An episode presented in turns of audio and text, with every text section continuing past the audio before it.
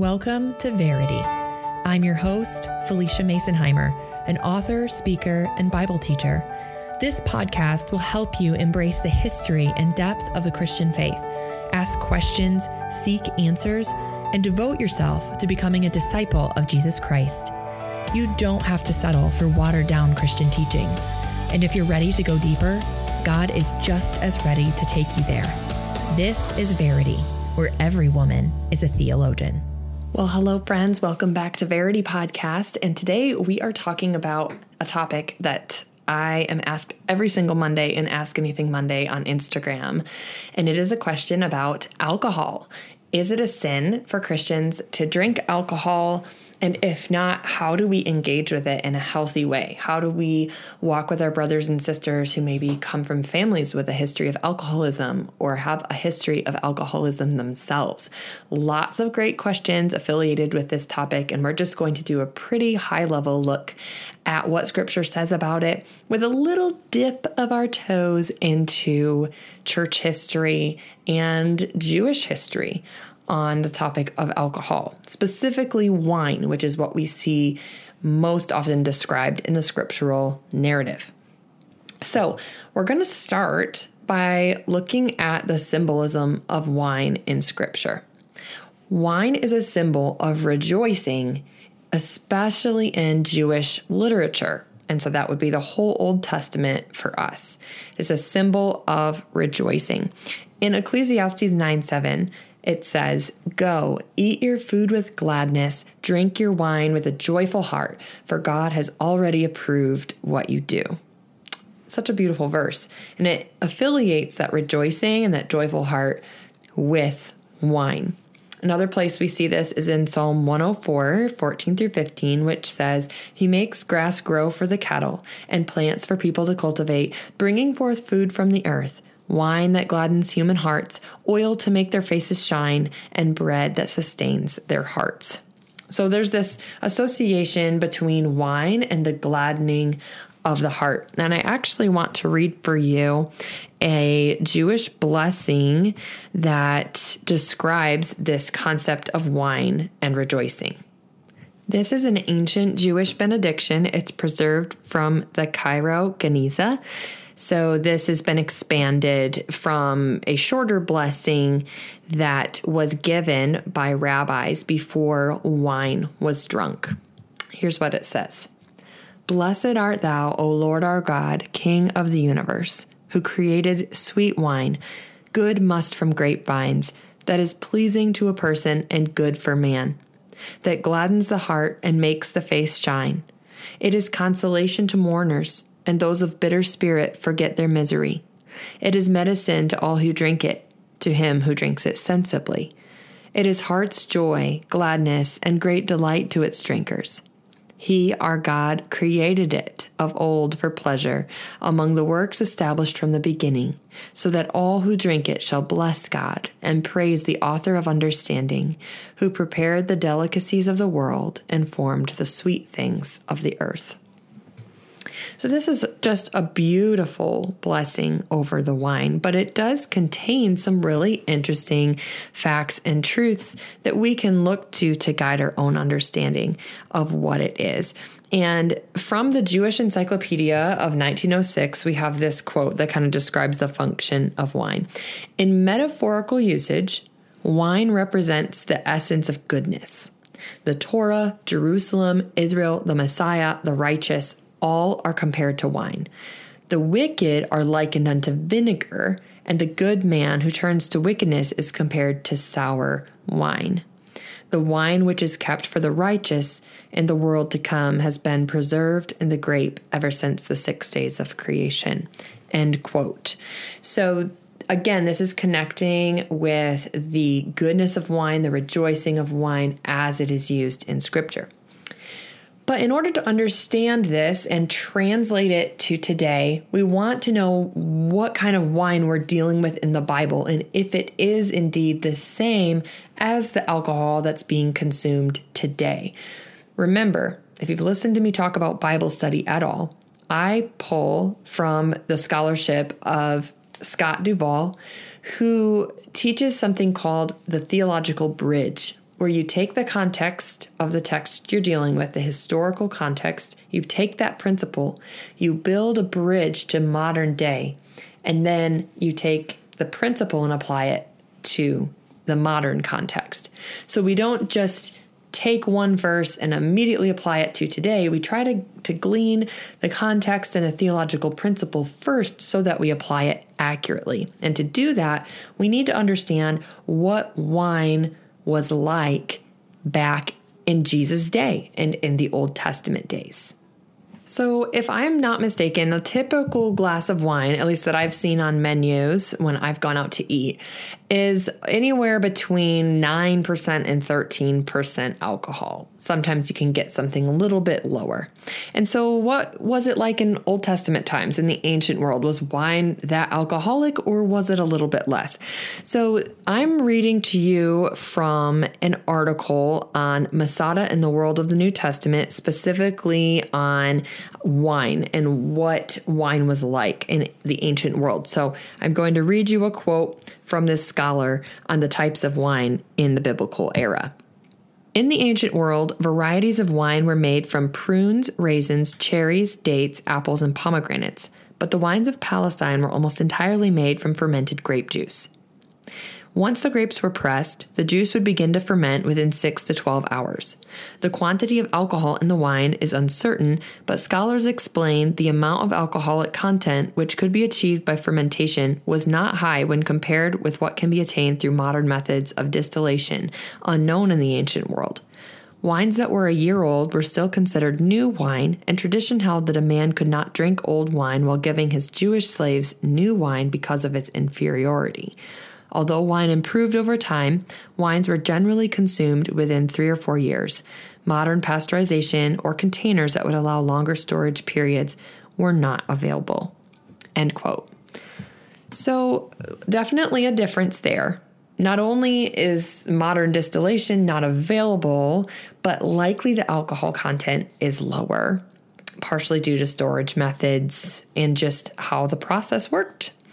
Another thing to note is that wine was regularly drunk with meals, but it was drunk in a diluted form. So it was sometimes one to two parts wine to water, or some rabbinic commentaries say it's one to three parts. So very diluted. And this was because the water back then could not be purified effectively. So the wine helped to purify the water, and they would drink this mixture of wine and water together. Now, this doesn't mean they only drank diluted wine. They did drink wine in its pure form as well, and it was served at circumcisions, engagements, weddings, and Sabbaths.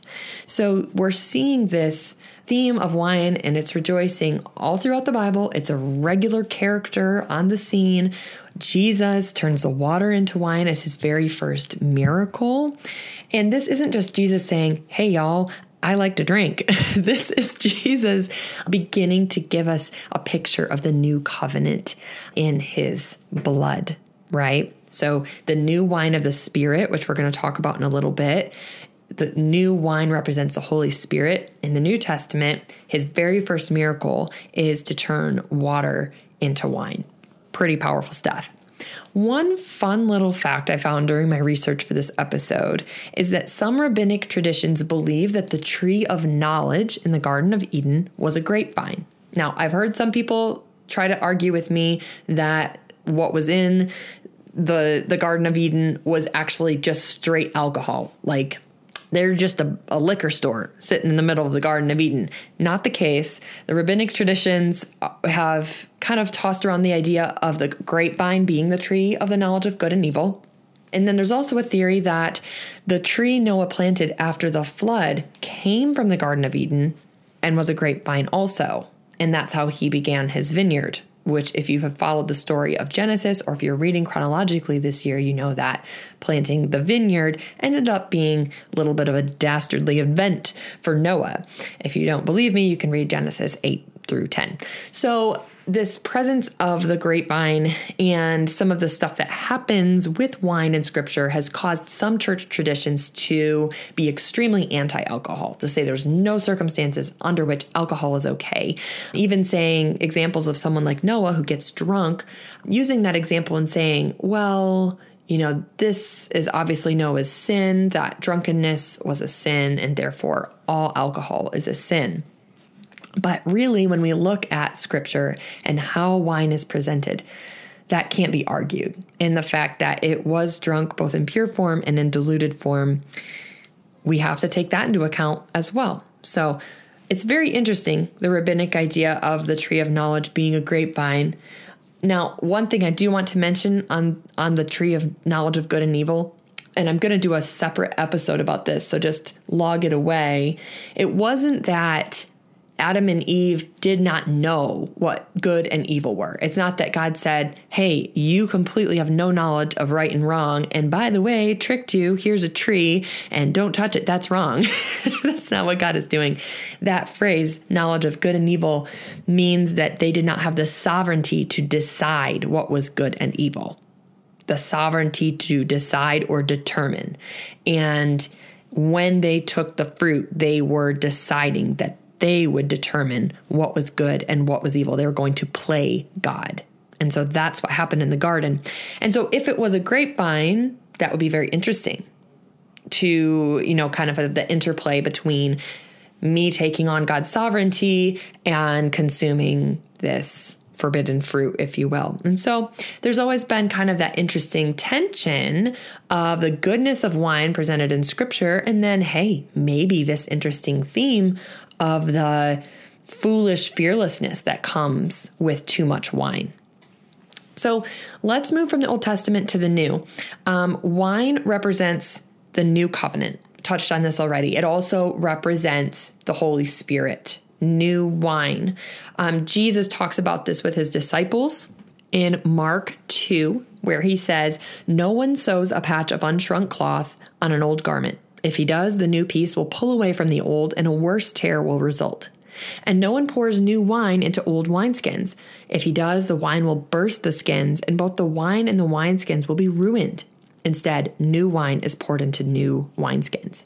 And what he's talking about here is the new nature given through Christ and how we can't pour this new nature in him, this new thing that he's doing into the old system, the old person that we are, the old community. It's new and it needs a new community, a new system. And so he's he's creating the church and, and anyone who calls upon the name of the Lord can be a part of that. So wine represents the new covenant. So knowing what we know now and seeing just how wine is a symbol of rejoicing when not used to excess, that wine is a symbol of new covenant, of the fullness of the Holy Spirit, we have to ask the question well, then, is it wrong for a Christian to drink? And the short answer is Scripture does not condemn drinking alcohol, but it does condemn drunkenness. And it condemns drunkenness repeatedly throughout the Bible, both Old Testament and New. So, this is also from the Jewish encyclopedia that I referenced earlier. It says, Wine is called yayin because it brings lamentation and wailing into the world, and tirosh because one that drinks it habitually is certain to become poor. Rabbi Kahana said that the latter term is written sometimes in Hebrew a specific way to mean if drunk in moderation, it gives leadership. So if wine is drunk in moderation, it gives leadership. But if drunk in excess, it leads to poverty. End quote. And this is consistent with what we see throughout scripture when it talks about alcohol. In 1 Corinthians 10 23 through 24, Paul writes to the Corinthian church who had a significant problem with alcohol because drunkenness was a big part of Greek worship. Paul says this I have the right to do anything, you say, but not everything is beneficial. I have the right to do anything, but not everything is constructive.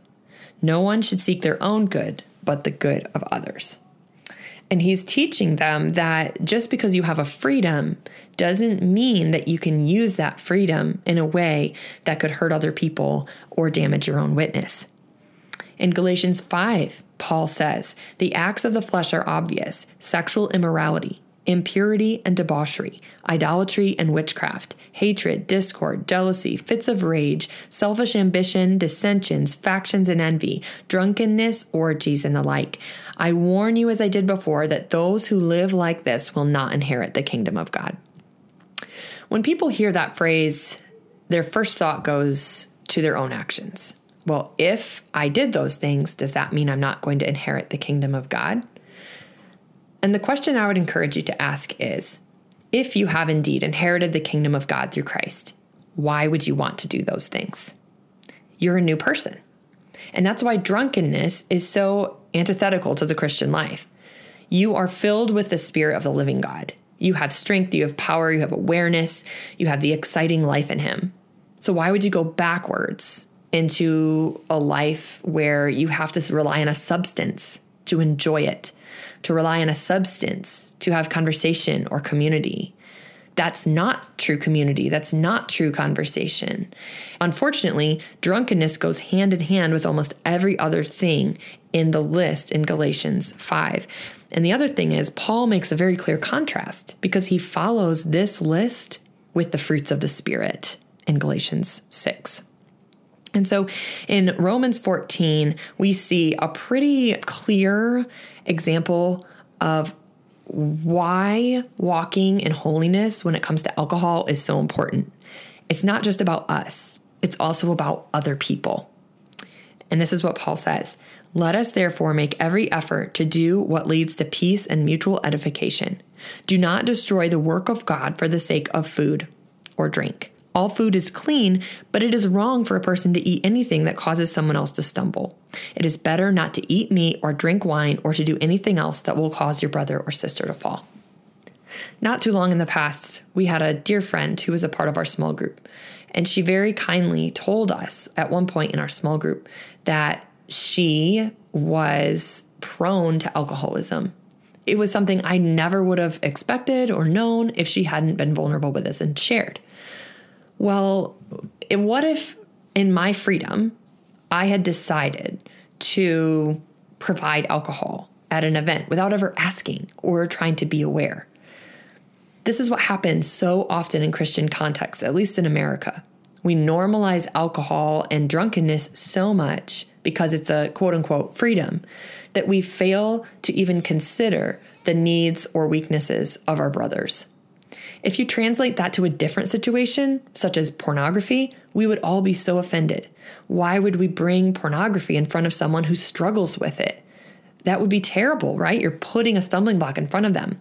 But because alcohol is such a normative part of American culture, at least, I can't speak for every other culture, it's something that Christians, in a reaction against legalism, have endorsed more and more. And unfortunately, if you don't know the line between healthy consumption of alcohol and drunkenness, you're in danger of causing your brother to stumble and being a bad witness yourself.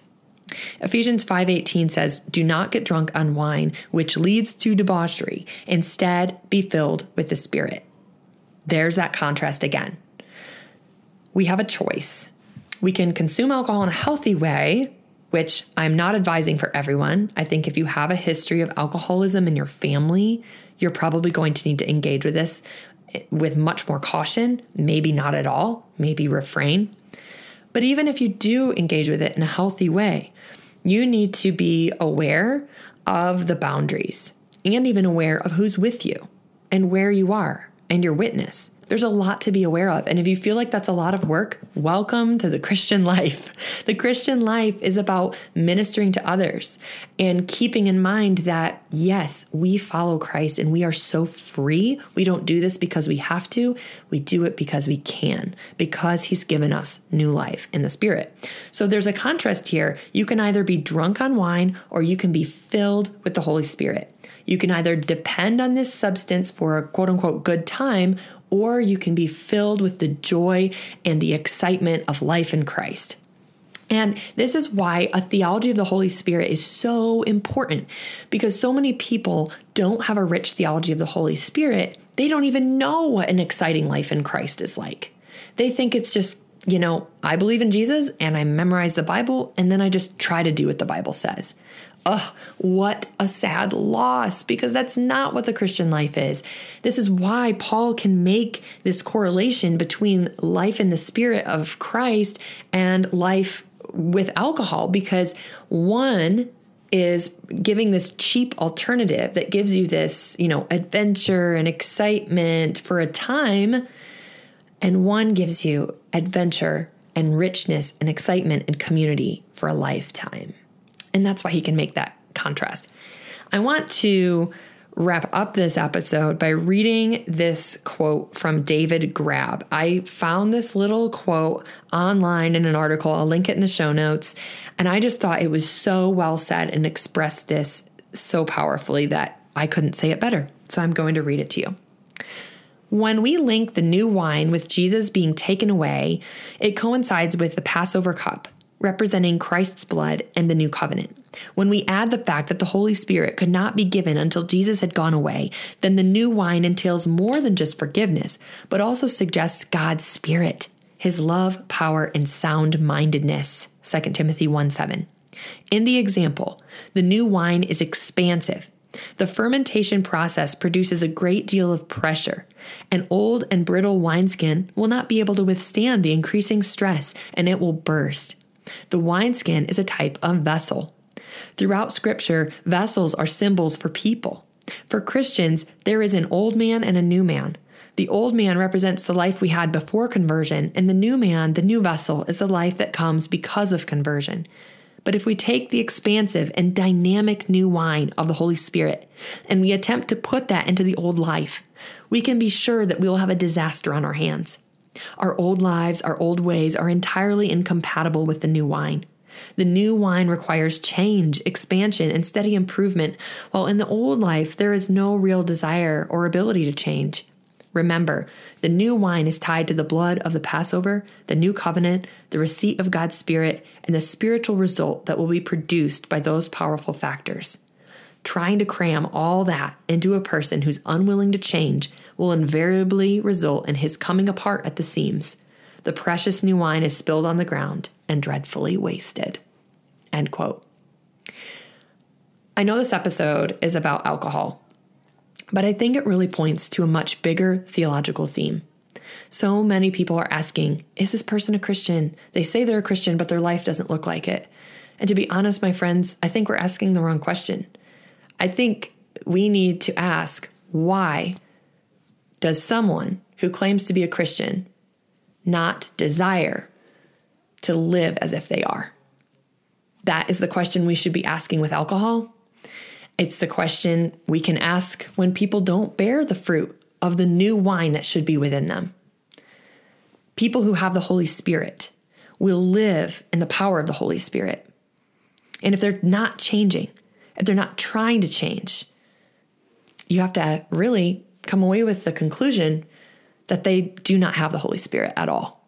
Because He truly is someone who transforms you, who inspires you, who convicts you, and who leads you to a life of transforming power, a life that is exciting and is fulfilling even as we face trials and difficulties. So, can a Christian drink alcohol? Yes, they can. But the question is is it beneficial to your brothers in the circumstance in which you're in? Is it good for your witness? And is it something that allows you to continue to walk in the Holy Spirit? If you can answer those questions, you'll have your answer on alcohol. Thank you for joining us for today's episode of Verity. You can connect with fellow listeners by following me on Instagram at Phylicia Masonheimer or on our Facebook page by the same name. Also visit PhyliciaMasonheimer.com for links to each episode and the show notes.